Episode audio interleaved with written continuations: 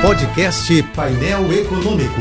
Entrevistas, informações relevantes e curiosidades de economia e política com Alex Campos. Além de escolher o presidente americano, as eleições presidenciais dos Estados Unidos têm este ano outro desafio monumental do tamanho da Estátua da Liberdade. Elas são um teste para a democracia, um teste de resistência, um teste institucional, um teste que vai pôr em prova a vocação civilizatória e humanitária da nação, ainda mais rica, mais influente e mais poderosa do mundo. Se esse teste se resumisse à participação dos eleitores, a democracia já estaria vitoriosa. Quase 100 milhões de americanos, quase metade, já haviam votado antes da data oficial, que é hoje. Essa pressa da boa ideia do clima de ansiedade, expectativa e fla-flu que tomou conta do país. Ela é resultado de uma polarização que abriu nos Estados Unidos um abismo tão assustador quanto aquele que dividiu os americanos na Guerra Civil, na Guerra de Secessão. O conflito armado entre os estados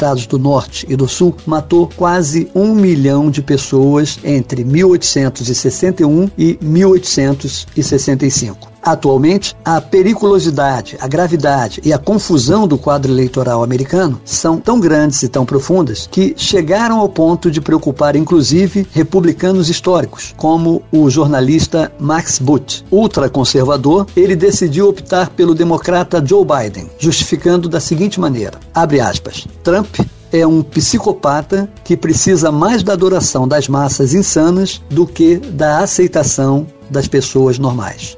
Fecha aspas. Quando até republicanos ferrenhos declaram votos em democratas, significa que a democracia corre mesmo perigo. Mas também significa que há esperança. Felizmente, como diz a canção, o para sempre sempre acaba. Eu sou Alex Campos.